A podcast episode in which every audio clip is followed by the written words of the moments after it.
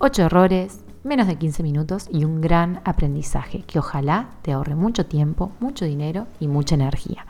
Te dejo cortito y al pie con este episodio que espero que te aporte montones a emprender sin tropezarte donde yo me tropecé. Bienvenida a las personas al centro, un podcast para humanizar el proceso de los negocios digitales y aprender de las mejores y peores experiencias en el trabajo con personas. Cada 15 días te compartiré herramientas, historias e ideas para acompañarte en esta bella y desafiante tarea de trabajar y crecer haciendo lo que amamos. Muy bienvenida. En los últimos dos meses hablé con montones de colegas. Más de 600 se inscribieron a la sesión intensiva de finales de agosto y más de 250 se sumaron a las entrevistas que hice en julio. Así que imagínate si tendré voces y contenidos para hablar. Hoy lo que quiero compartirte son 8 errores que cometí como una psicóloga emprendedora en mis inicios y a la vez 8 errores con los que a veces me vuelvo a topar. Desde el barro más embarrado vengo a avisarte que por algunos lados hay charcos y quiero contártelo en primera persona para que nos riamos un poco y para que ojalá podamos ahorrarnos un par de porrazos en el futuro. Vamos a ir con 8 errores, porque estoy un poquito en mood 8, que acaba de terminar agosto, que el 8 del 8 nació Irene, y que el programa de psicólogas, cuyas inscripciones cierran el mismo día que sale este episodio, también tiene 8 semanas y 8 pasos para transitar. Así que empecemos por el primero, que mi compromiso es dejarlo en menos de 15 minutos. Veremos si lo logramos. Bien, mi primer error fue creer que mis ideas eran únicas, especiales y deberían mantenerse así, tenían que ser originales. Esto de ser psicóloga viajera, esto de ser grupóloga, tenía que ser la única, tenía que ser algo distinto. Con el diario del lunes te digo que si lo que estás haciendo es muy distinto a todo, quizás en esta instancia del mundo es más una red flag que una cosa para celebrar no hay tantas ideas originales, porque si estamos escuchando a las personas, lo que las personas necesitan son soluciones sencillas, útiles, aplicables, y vos no sos la única que está buscando ayudar, así que probablemente haya algún otro profesional que ya esté abordando este tema. Lo interesante es mucho más encontrar eso particular que vos podés aportar a esa solución que el gran título, el gran nombre o el gran nicho que nadie más se animó a explorar. El segundo error fue confundir que me dijeran esto es interesante con que me validaran un servicio. Validar un servicio significa que alguien realmente lo necesita y está dispuesta a pagar por eso. Cuando yo inicié en el mundo digital, eh, lo hice con un sistema de validación muy interesante que me, eh, prestó, me, enseñó mi mentora de aquel momento, eh, que incluía una serie de entrevistas. Unas entrevistas que hoy yo no aplico de la misma manera, pero que me permitían estar en contacto directo con las personas. Entonces, cuando las hice estas entrevistas, eh, había que hacer 10, yo obvio hice 42 porque intensa siempre. Todas las personas, cada una de las 42 me dijeron que lo que yo estaba pensando, que lo que estaba ideando, que esa idea que yo creía que era única y especial del error anterior, era interesante, era necesaria, era importante que alguien se ocupara de eso. Después de esas 42 personas las contacté para ofrecerles sumarse a mi programa con un precio con descuento. ¿Sabes cuántas me dijeron que sí? Bueno, sí, adivinaste, ninguna. Era interesante, era importante, era necesario, pero no para ellas. Y ahí está el segundo error, que es uno de los más graves. Confundir las opiniones generales, la respuesta políticamente correcta con una necesidad real. Lo que nos tenemos que preguntar cuando trabajamos con personas es si lo que estamos creando es realmente necesario y útil para esa persona en ese momento al punto de que pueda sumarse y que pueda comprometerse. Ahí nos metemos en el error número 3. Mi tercer error, que es uno con el que me peleo mucho y con el que siempre intento tener los pies sobre la tierra para no caer en eso, es empezar a juzgar el nivel de compromiso que tienen o no las personas con las que quiero trabajar.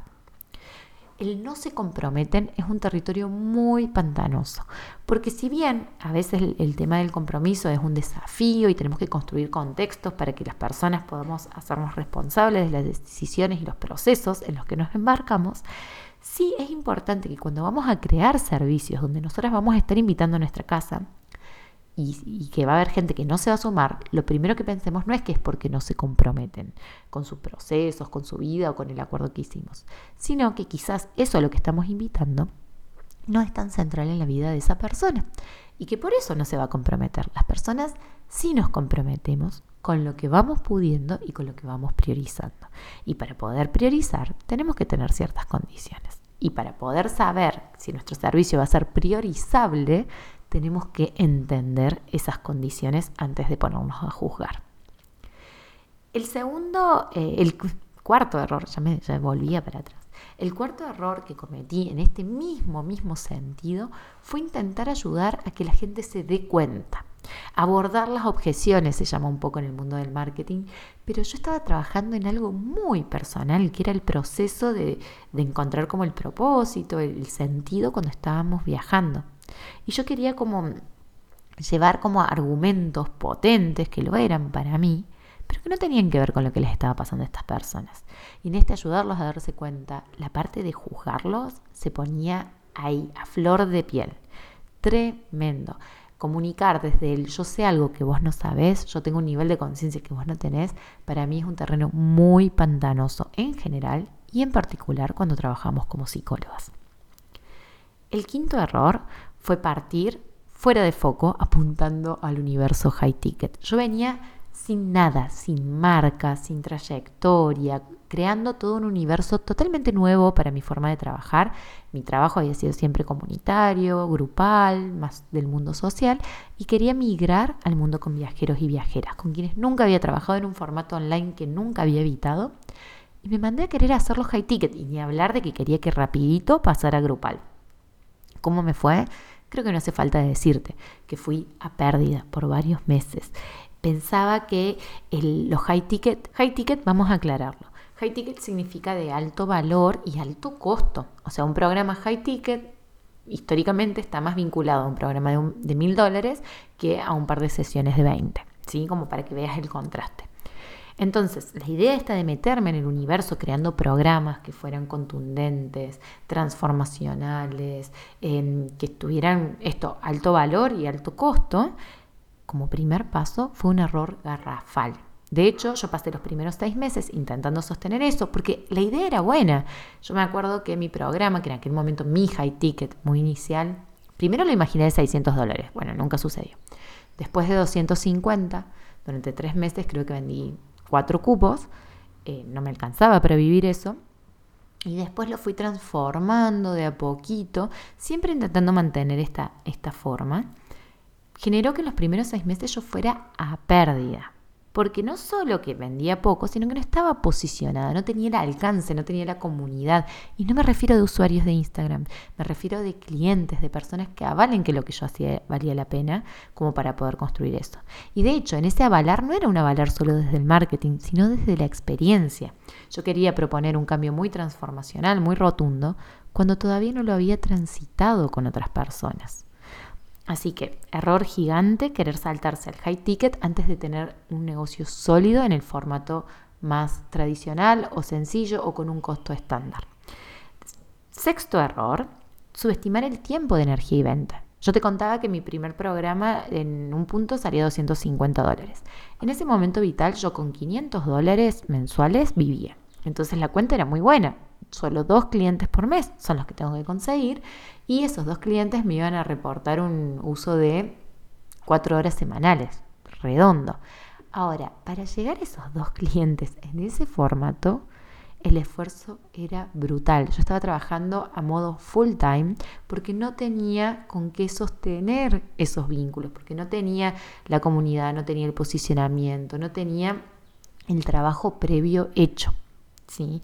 Entonces, subestimar el tiempo energía y venta, que además, ojo, vamos a poner este matiz, yo estaba viajando, full comprometida con esto, con mucho tiempo disponible, creo que si hubiese tenido otras cosas, no era necesario tantas horas, sino que, bueno, soy muy intensa cuando me dedico a algo, eh, pero aún en ese contexto, sí haber subestimado que mientras más sofisticado es el sistema, más sofisticado el formato que quiero trabajar, más va a requerir de esfuerzos de venta, no haber entendido eso me hizo perder mucho tiempo, mucho dinero y mucha energía. Porque además entraba en el error 7, que fue dedicar miles de años a las tácticas, a rebatir objeciones, a perseguir clientes desde este lugar de pseudo superioridad de la viajera que sí había encontrado su, su objetivo o de la grupóloga que realmente sabía trabajar con grupos eh, y con comunidad. Ojo ahí, esto de nuevo, todos estos errores son errores que los puedo ver y puedo abrazar a la Valentina que los cometía, pero también entendiendo que cada tanto vuelven a aparecer más sutiles, mejor representados, pero siempre están golpeándonos la puerta. Cuando algo sale mal, sentir que la gente no se compromete es una salida muy tentadora. Cuando estamos buscando un objetivo nuevo, quedarnos enredadas en las tácticas sin el hilo conductor de la estrategia es algo que suele suceder. Pero lo voy a marcar como error para ojalá ahorrártelo un poquito a vos y recordármelo a mí también. Entonces, el error 7 fue dedicar miles de años a las tácticas, al chiquitaje, al día a día, sin tener la visión global, sin pensar en el largo plazo, sin trazar mi calendario. Yo me acuerdo de la planificación trimestral, a mí me hizo mucho daño, pero a mí, a mucha gente le sirve. Lo que importa es entender que los plazos que vamos encontrando tienen que estar acorde a la vida que queremos ir construyendo y que nos puede funcionar. Y de ahí viene el último error, que en realidad es donde ya empieza la, zona de aprendizaje, que es no maniobrar a tiempo. Mi octavo error fue no maniobrar a tiempo y no pensar en clave de transición ni de ecosistema, sino de punto A, punto B, flechita que une sin poder pensar en los pasos intermedios. Y ese es mi gran aprendizaje. Llevo seis años emprendiendo como psicóloga, muchas de estas cosas ya no las hago, algunas otras sí, pero lo más importante que, que hay para mí acá es entender que lo vamos haciendo paso a paso y que podemos transicionar a nuestro ritmo, hacerlo de forma amable y a la vez creativa, divertida y entretenida, porque de tanta amabilidad convengamos que a veces nos podemos aburrir o cansar. Entonces, el último, el último error da con el aprendizaje de ir construyendo en transición, un paso a la vez, para crear ese ecosistema que queremos crear sin desangrarnos, sin postergar, sin quedarnos enredados en tácticas. Llegué a mi objetivo de hacerlo en poquitos minutos este episodio, así que te repaso los ocho errores y te cuento un poquito lo que se viene en ese orden. Primer error, creer que mis ideas eran únicas, especiales y debían mantenerse así. Ay, qué tremendo vivir con miedo a la copia. Segundo, confundir el esto es interesante, una buena idea, necesario con es tan necesario que yo lo voy a comprar, voy a validar tu servicio. Tercero, enojarme porque no se comprometen sin evaluar a dónde los estoy invitando a comprometerse. Cuarto, intentar ayudar a la gente a darse cuenta de algo que yo me di cuenta y ellos no. Olvidarme que las personas son las verdaderas expertas en su vida. Quinto, partir apuntando al high ticket. Ese ya lo describí lo suficiente. Sexto, subestimar el tiempo de energía y venta, sacar cuentas sobre, bueno, si son tantas sesiones, tantas horas, tanto dinero, como si no hubiera trabajo de detrás de escena. Siete, dedicar miles de años a las tácticas sin tener presente el plan general, sin enfocarme en el crecimiento global al mediano plazo. Y octavo, no maniobrar a tiempo, no pensar en clave de transición ni ecosistema, pensar en blancos y negros. El gran aprendizaje que tengo en este año, en este momento de mi vida, tiene que ver con la transición, con el paso a paso a medida y en contexto. Es algo que yo siempre llevo al frente, siempre llevo al centro y que cada vez va tomando distintas formas. Hoy la forma que tiene, eso de lo que yo hablo como adecuado, es el ecosistema de transición, un ecosistema que parte de pulir lo que mejor hacemos hasta ahora para desde ahí construir los caminos y los escaloncitos hacia donde queremos ir. No un puente imaginario que nos va a llevar de un lado al otro sin mojarnos los piecitos, sino una escalerita donde vamos a tener que subir escalón por escalón, pero que nos va a llevar tan alto y tan ascendente como nos animemos a continuar. Cierro el episodio de hoy invitándote a pensar cuál es tu siguiente paso y a evitar los servicios digitales que vos crees y los que tomes desde ese lugar de construcción, de una construcción amable, ambiciosa y que pueda poner finalmente a las personas al centro, que es en última instancia lo que buscamos acá, en el podcast, en esta marca y en las propuestas que te voy invitando a hacer. Hoy se terminan las inscripciones para el programa de psicólogas, que es un programa en el que justamente vamos a ocupar ocho semanas en diseñar, pensar, habitar ese ecosistema de transición para que el 2024 las profesionales que se hayan sumado tengan un plan que no las ahogue en pequeñas tácticas ni en visiones ajenas. A partir del miércoles 6 hasta el miércoles 8 de septiembre va a haber otra invitación para las que no se pueden sumar a este programa, pero quieren diseñar ecosistemas que se adapten a su universo psi, al universo terapéutico, al universo del acompañar a personas siendo psicólogas, terapeutas, y ahí sí van a ser bienvenidas profesionales de otras áreas que también quieren diseñar formas de trabajo que les permitan escuchar y acompañar procesos vitales. Así que si estás ahí y estás escuchando esto apenas sale, sos bienvenida a chusmear todo esto que se viene. Y si no, igual, súmate a escuchar, contame qué te parece y ojalá que estos errores te sirvan para no embarrarte vos igual que me embarré yo. Te dejo un abrazo grande, gracias por estar del otro lado y nos vemos en el próximo podcast. Antes de irme, quiero agradecerte por haber llegado hasta acá por haberte quedado, por haber escuchado, por haber vuelto si ya nos conocíamos o por haber llegado si sos nuevita en este territorio.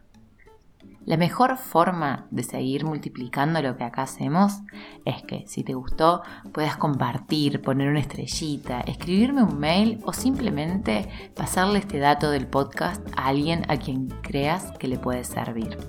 Muy bienvenida a ser parte de esta comunidad, muy bienvenida a estas conversaciones quincenales. Nos vamos a seguir viendo, nos vamos a seguir escuchando. Gracias por estar acá.